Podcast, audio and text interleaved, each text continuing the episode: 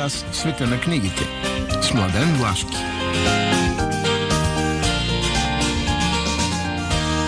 Здравейте и добро утро, скъпи слушатели на предаването Преге. Ето, отново сме заедно в ефира на Радио Пловдив, така както ви обещаваме всяка предходна събота и така както ще бъде, надявам се, и във всяка следходна събота. А, да, в, е, както се казва, най-накрая зимните периоди на нашето съществуване тази година, в средата на месеца, ние отново ще се движим заедно в света на книгите и литературата по традиционната ни схема. Традиционно при нас е и самото начало с едно разбуждане, защото ведър бодър дух е необходим. М- будни хора трябват нас, казват го много клишета, но си е самата истина. И ние правим това разбуждане с музика. Ние, ние. Аз нищо не правя, Мария Дамова го прави. Тя винаги подбира точното, пуска го абсолютно така, че ви разбужда. Е, хайде, да започваме.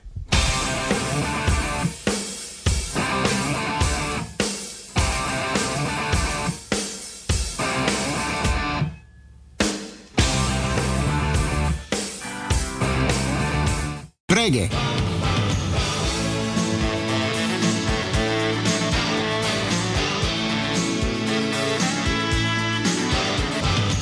Напълно непознати. Шест нови книги. Трудно беше тази седмица да намеря така хубави заглавия, но, но много голямо разнообразие успях да постигна най-различни посоки, защото да, няма някакъв, как да кажа, наплив, но интересно. Започвам с една класика от 19 век. Бенито Перес Галдос. Бенито Перес Галдос е водеща фигура в испанската литература през 19 век. Изключително, а, така как да кажа, продуктивен автор.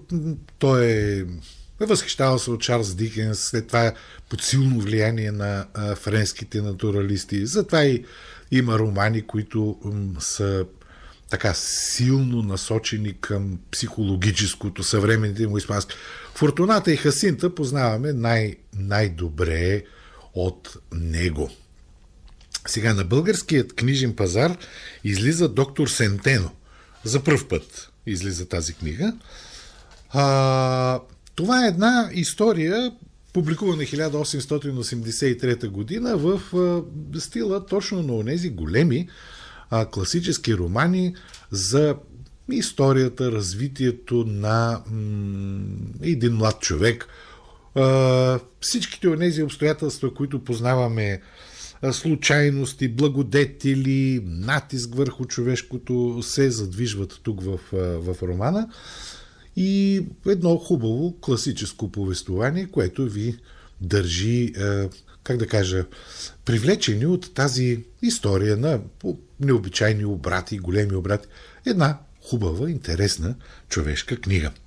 Така че този голям испански автор отново е на българския книжен пазар. Впрочем, последните години има така някакъв интерес към него.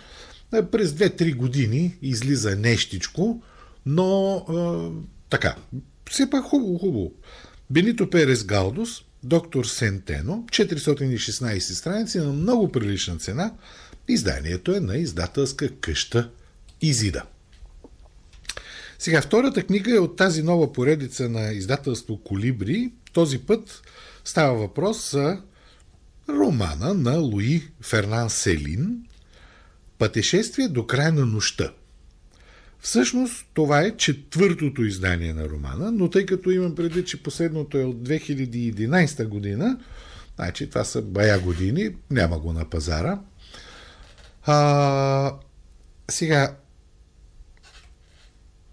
книгата Пътешествие до края на нощта публикувана 1932 година. Това е един роман, който включва доста автобиографични а, елементи. Действието му се развива по безкрайно много места, защото е свързано с антигероичният тип човек в годините около Първата световна война. Но той, този роман става много известен, много популярен с това, че имитира разговорния език, използва жаргони. Това го казва след това влияние върху френската литература.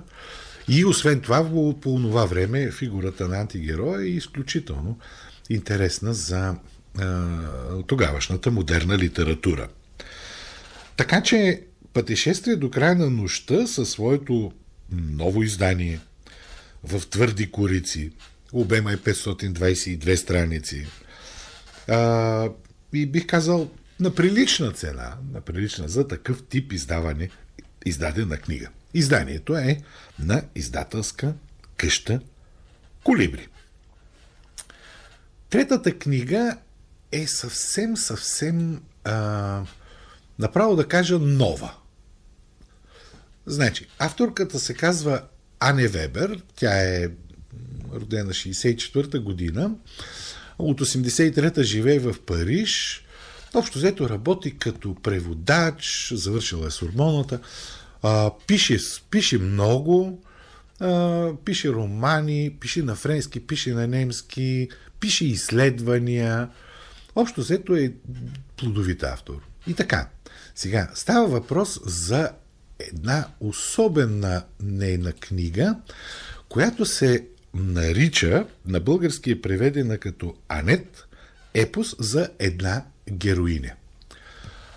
А, книгата излиза 2020 година и същата година получава наградата на това се казва голямата награда на немските книгоиздатели, т.е. обявена е за роман на годината защото а, всичките обосновки са свързани с това, че по един много особен начин е разказан а, този епос а, и енергичността, плюс това м- познанието, което, през което минава а, повествованието, изключително а, съвременно. Сега за какво става въпрос? Става въпрос за, една, за живота и делата на една истинска, тя почина 2022 година, истинска френска м- така, жена-борец. А, истинското име е Ан Бомануар. В а, романа е Анет. Нейната история е, е такава, че тя е била участник в съпротивата в Втората световна война. Спасявала евреи. А, след това обаче, по време на Алжирската война е осъдена на 10 години. Но тя вечно се е борила с национализма, с расизма, с религиозния фанатизъм. Тази енергия на борбеността е основата на текста. А, текстът е написан точно като епос, а, в а, строфи без да има рими и така нататък, а, но магията му, магията му е в от една страна много интелигентният поглед към историята по това време. Имайте преди, че особено за Европа тази ос Германия Франция е страшно важна. А, а от друга страна, благодарение на, на словото, защото Ани Вебер е добър майстор на словото, внушението, което, което постига за, тази енергия и борбеност е страшно силно. А пък обмисленето на големите исторически събития наистина кара читателя така да следи, да следи, да види, да види какво става. И така, Ане Вебер, Анет, епос за една героиня, 160 страници, на прилична цена. Изданието е на издателска къща Black Flamingo. Сега, Борис Акунин. Знаем около историите, около войната на Русия срещу Украина, че той вече не живее в Русия и това е първата му книга, която излиза не в Русия. Нарича се Адвокат на демона. Страшна повест. Не е много голяма, стотина страници. Това е първото произведение, в което Бакунин а, чертае и вижда един, а, как да кажа, една перспектива за бъдеща Русия. Страшна е тази перспектива, наистина. Много иронично, а, значи, действието е горе-долу такова, бе, в края на краища този диктатор а, почива и започва една промяна. А, самия автор по друго име, разбира се, се връща в а, а, Русия. Там трябва да а, се заеме с правозащитна дейност и трябва да работи за един, абе за идеолога на цялата всичко това, което сега ни се случва. Страшни последствия, т.е. има и много ирония. Знаем, че е, Акунин е майстор в това да бъде ироничен, но тук има и доста самоирония.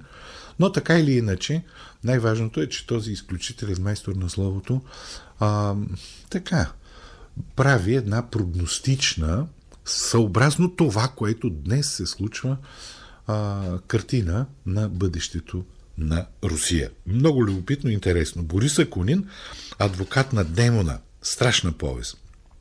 96 страници на прилична цена, изданието е на Еднорог.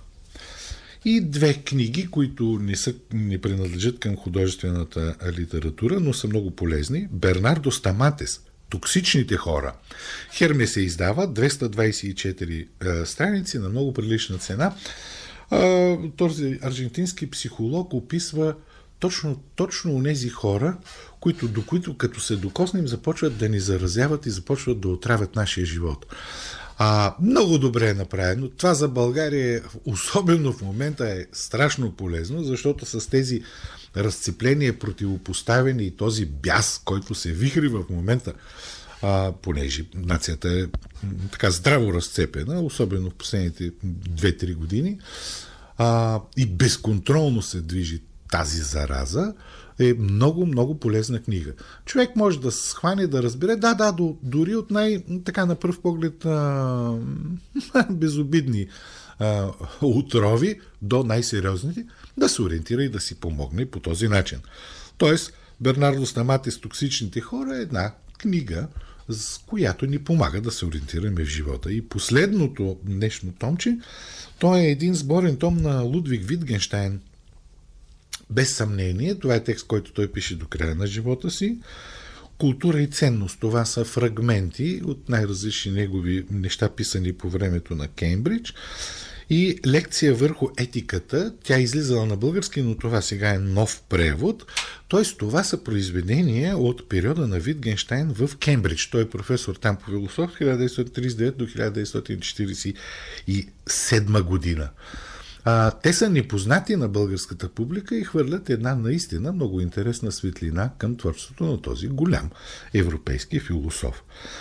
А, изданието обхваща 312 страници, на прилична цена е и е на издателска къща Лист. Това бяха шесте заглавия, както виждате, интересни неща. Сега нека послушаме музика.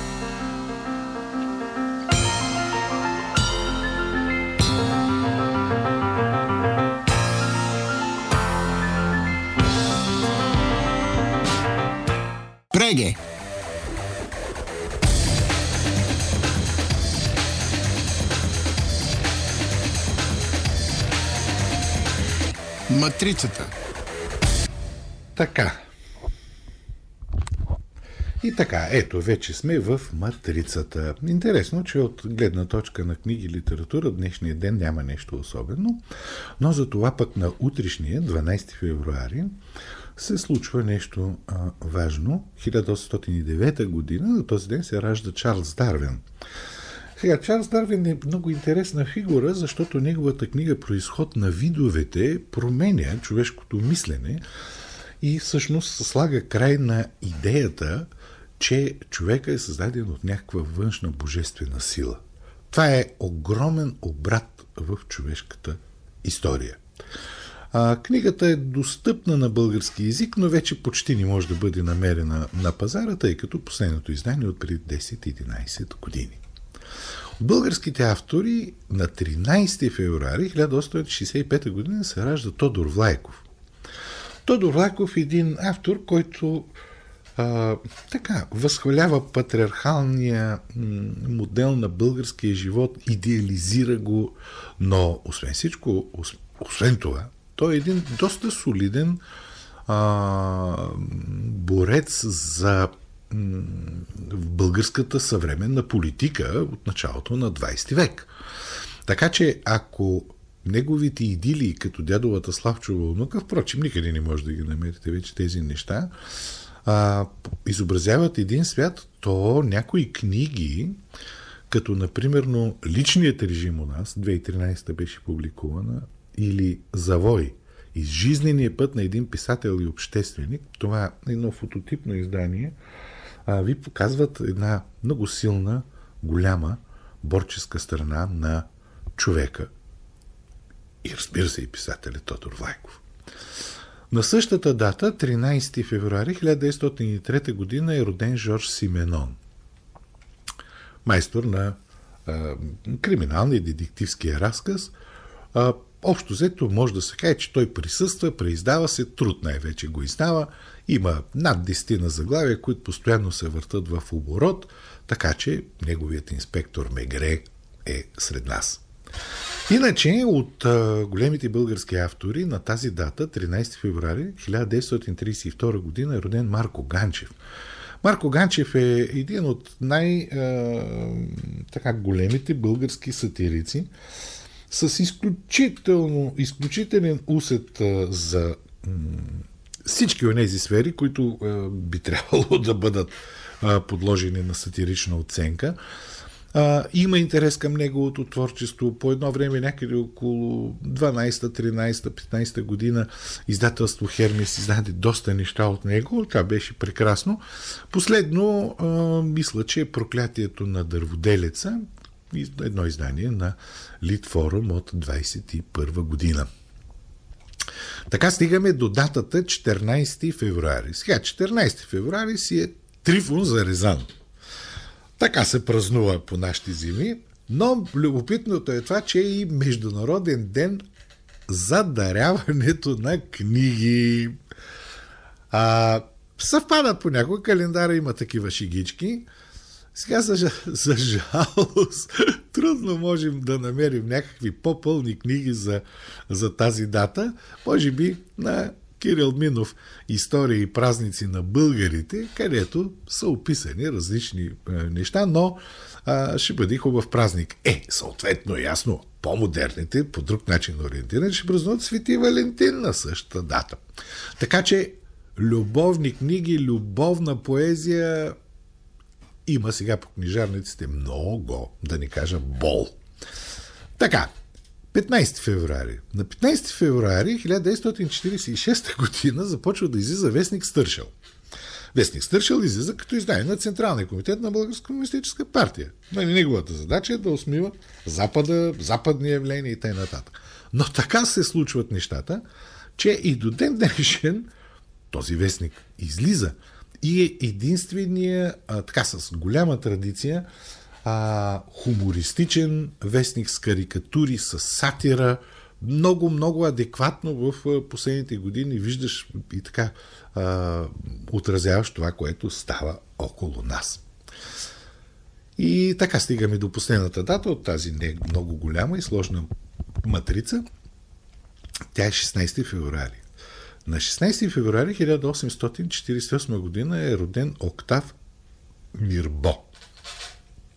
Това е един от големите френски, автори, който а, така е известен с, а, в онова явление, което е в края на 19 век, френски психологически роман, който е силно подвластен на натурализма.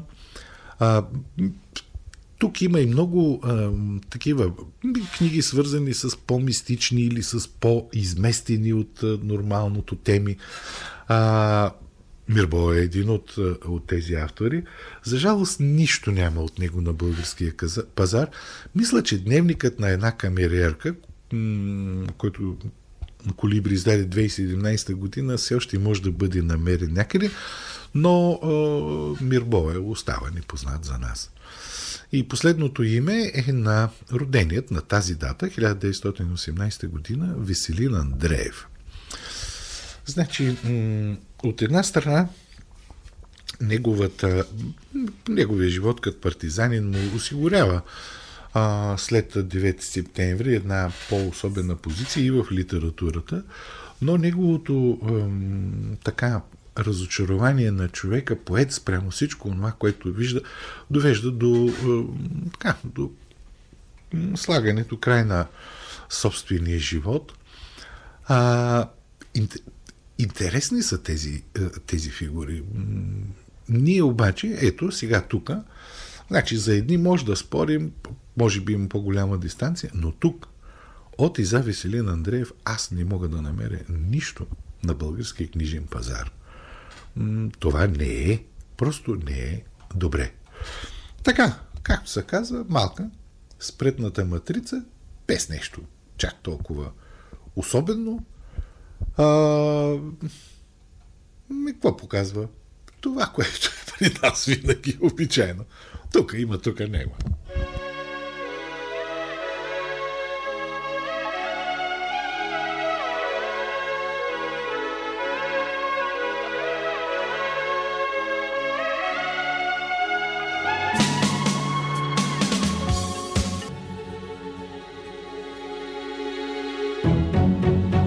Избира Преге. Днес в Избира Преге искам да ви представя книгата на Красимир Димовски «Ловецът на русалки». Три новели за любовта и яростта. Изданието е на Хермис от миналата година. Сега, може някой да каже, а, ма чак сега ли? Да, да, да, да, да. А, сега, тази книга е част от завръщането на Красимир Димовски към художествената литература. А, ако първата сборника с разкази, а, концепцията беше вътре разтворена в самия, в самия сборник, то с тази втора крачка, концепцията, концептуалността е много ясно видима, тя е изразена в подзаглавието. Всъщност яростта и любовта са онези две начала, които общо взето война и мир. По-точно мир и война. А, така че времето, в което живеем, особено тези, тези две категории, които са основни на нашето живеене, са изключително интересни. Сега, те са обработени тук в, от една страна е яростта на жената, спрямо мъжа, стремежи да го подчини, от друга страна е яростта на мъжа, който се стреми да бъде Господ. Е, човекът, който се стреми да бъде Господ, най-често е, се превръща в диктатор, тъй като това не е дадено никому да може да властва над всички хора. И сега, трите новели, впрочем тази, която която, чието заглавие носи сборникът Ловеца на русалки, тя е последната, тя е най-разгърната, най-комплексна, най-сложна. А предните, първите две новели, Бащата на света, разказва за един налудничък човек, който а, през неговия поглед, през неговия поглед разказва а, как той вижда света. Да, той иска света да бъде успокоен, Значи нищо да не му пречи, ерго да го подреди и решава как може да го подреди. Ами, като всички хора, които съществуват на Земята, са, носят само неговата кръв и гени. Затова избиваме настоящото човечество и аз създавам едно ново. Но Господ не му е дал възможността да създава. Той е ялов. Разбира се, тази проста схема, тя е една огромна алегория за за онзи, как да кажа, за онзи момент, в който Господ никому не е дал тази възможност да го пребори. А, по един или по друг начин. в а, втората новела, а, смъртта на Исус Мухамад, нещата се развиват по съвсем друг. Тя е изключително карнавално направена. В момента, в който умира диктатора, това е Исус Мухамад, а, героят, който разказва, който води повещанието, гръмва ненадейно с една пушка и убива едно прасе. Няма проблем. Проблема е, че прасета са забранени. ще са забранени? Ами защото дедо, водача на народа, е бил свинар и не иска тази, тази това му минало да е известно. И от тук нататък се разгръщат едни абсолютно по карнавален начин направени обрати, в които се подменят храни, да кажем, героите, които така, по стечение на остата, точно поради преобръщането на света, вместо да хапнат от убитото прасе, хапват от тялото на диктатора, заразяват се, измират. Алегорията е много, много ясна, но е направена с един страхотен, страхотен език, с страхотна ирония, страхотна игра на символика, всъщност. И последната трета новела, най-разгърната, тя се докосва някакси и до представи, свързани с нашето недалечно минало.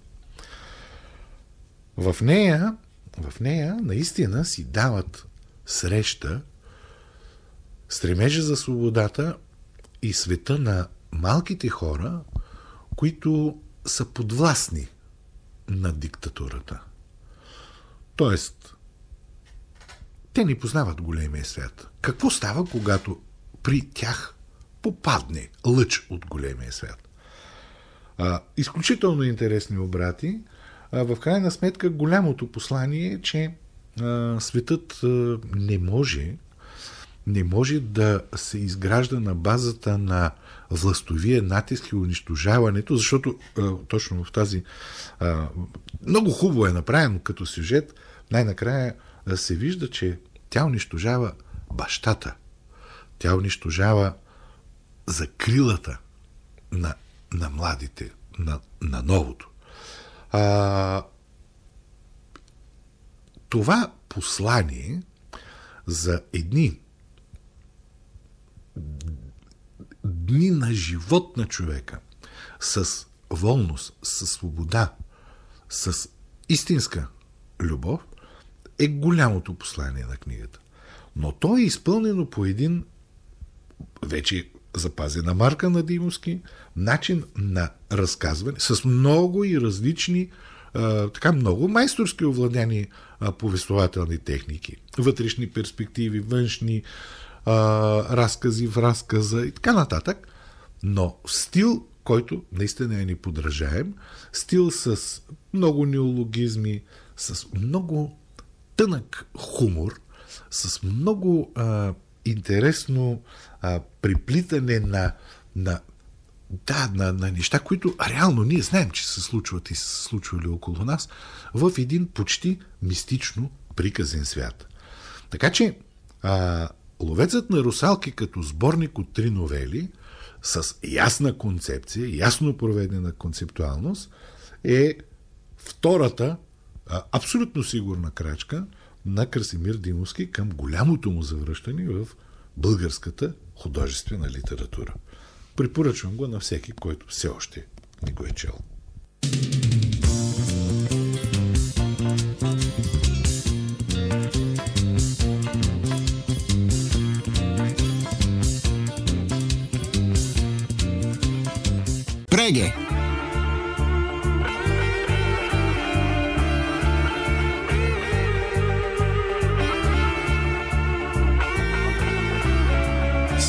Небе.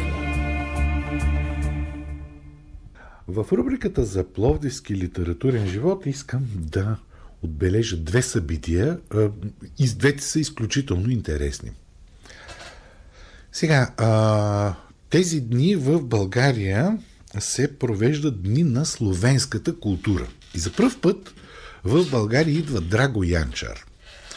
Сега, Драго Янчар е много голямо име на словенската литература. Това е дисидент. Това е дисидентът. А, той общо взето е имал доста проблеми, много забрани. Почва да публикува едва след 80-те години. Иначе пише романи, драми. В България са поставени две негови есета.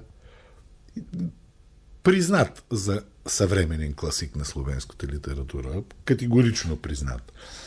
А, неговият, неговият бунт срещу изобщо срещу натиска на властта а, особено по времето на Югославия, му създава едно голямо име, което той, впрочем, а, ползва и, и след това, защото той винаги е изразявал определен скепсис към политкоректността, към, а, към онези натиски спрямо човека, които винаги му се представят като нещо добро за него. Така че срещата с Драго Янчар ще бъде много интересна.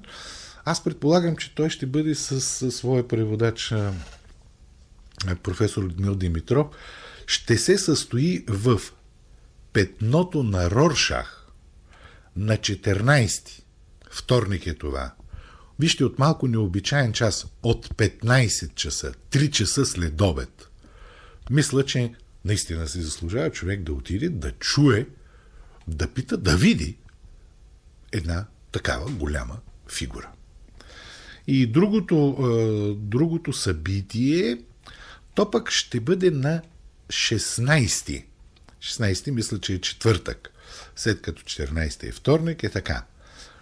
16 вечерта от 5 часа 17.00 в Трак Арт ще бъде представена новата книга на Юлий Славов Помня Пловдив, градът и околностите. Изданието е на Хермес. Съвсем, съвсем прясно.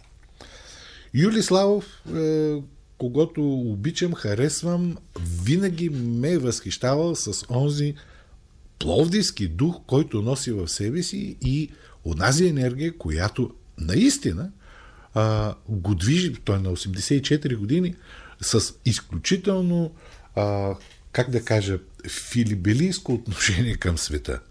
Разбира се, той в а, света на спорта е една легенда около Рари Хебрус, но е един а, заклет плодивчанин, който много е видял, много знае и много сладкодумно разказва тези неща. Този път, вторият том на неговия Помне Пловдив, е за градът и околностите. Това също са важни неща. Изключително любопитно, много пловдивско. Така че Юли Славов помне Пловдив, градът и околностите, издание на Хермес, в Тракарт на 16 от 17 часа. Rumors spreading round in that Texas town about the shack outside the game. You know what I'm talking about. Reggae.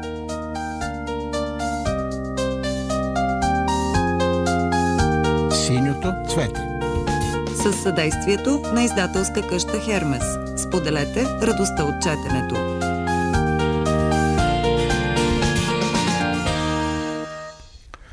Днес ще ви прочета едно стихотворение от Марко Ганчев. То е писано много отдавна, но изключително интересно. Как се пали огън на поезията. Най-отдолу се слага малко плява – само че не такава, ами словесна. Тя от другата с това е по-интересна, че от нея не се приготовлява хартия, а хартия се изхабява. После донасете няколко клечки, обикновени, не клечки важни, дори да са влажни, няма значение. Заедно с сухото гори и суровото, както и в областта на словото в изобилие, като висникарски творби, под ръка ще имате доста върби. Е, върбата не е дърво, ама става за тържество. Доста ще си изпатите, като влачите габарите, чепатите. То на всички от габарини до дея. По тях чворове милион, а от никой чвор не покарва клон.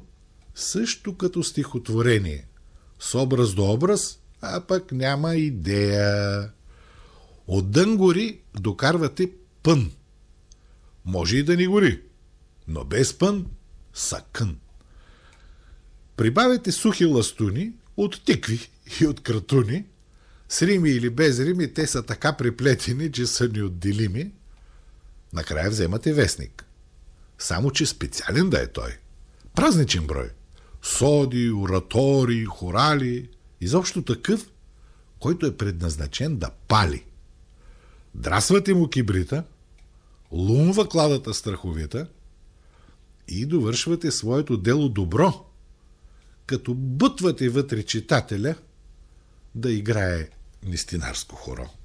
Преге!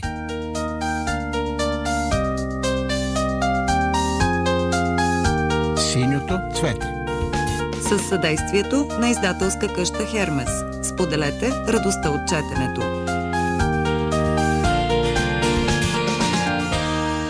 Ето, вече сме в последните минути на днешното издание на предаването Преге. А, само още веднъж да кажа, интересна седмица с много хубави срещи в Пловдив. На 14 от 3 часа в петното на Роршах с Даго Янчар, класикът на славянската литература, и на 16 от 17 часа в Трак Арт с Юли Славов и новата му книга За Пловдив с много пловдивски дух. В очакване на тези неща от следващата седмица, Мария Дамова и аз, Младен Влашки, ви пожелаваме приятни, хубави почивни дни.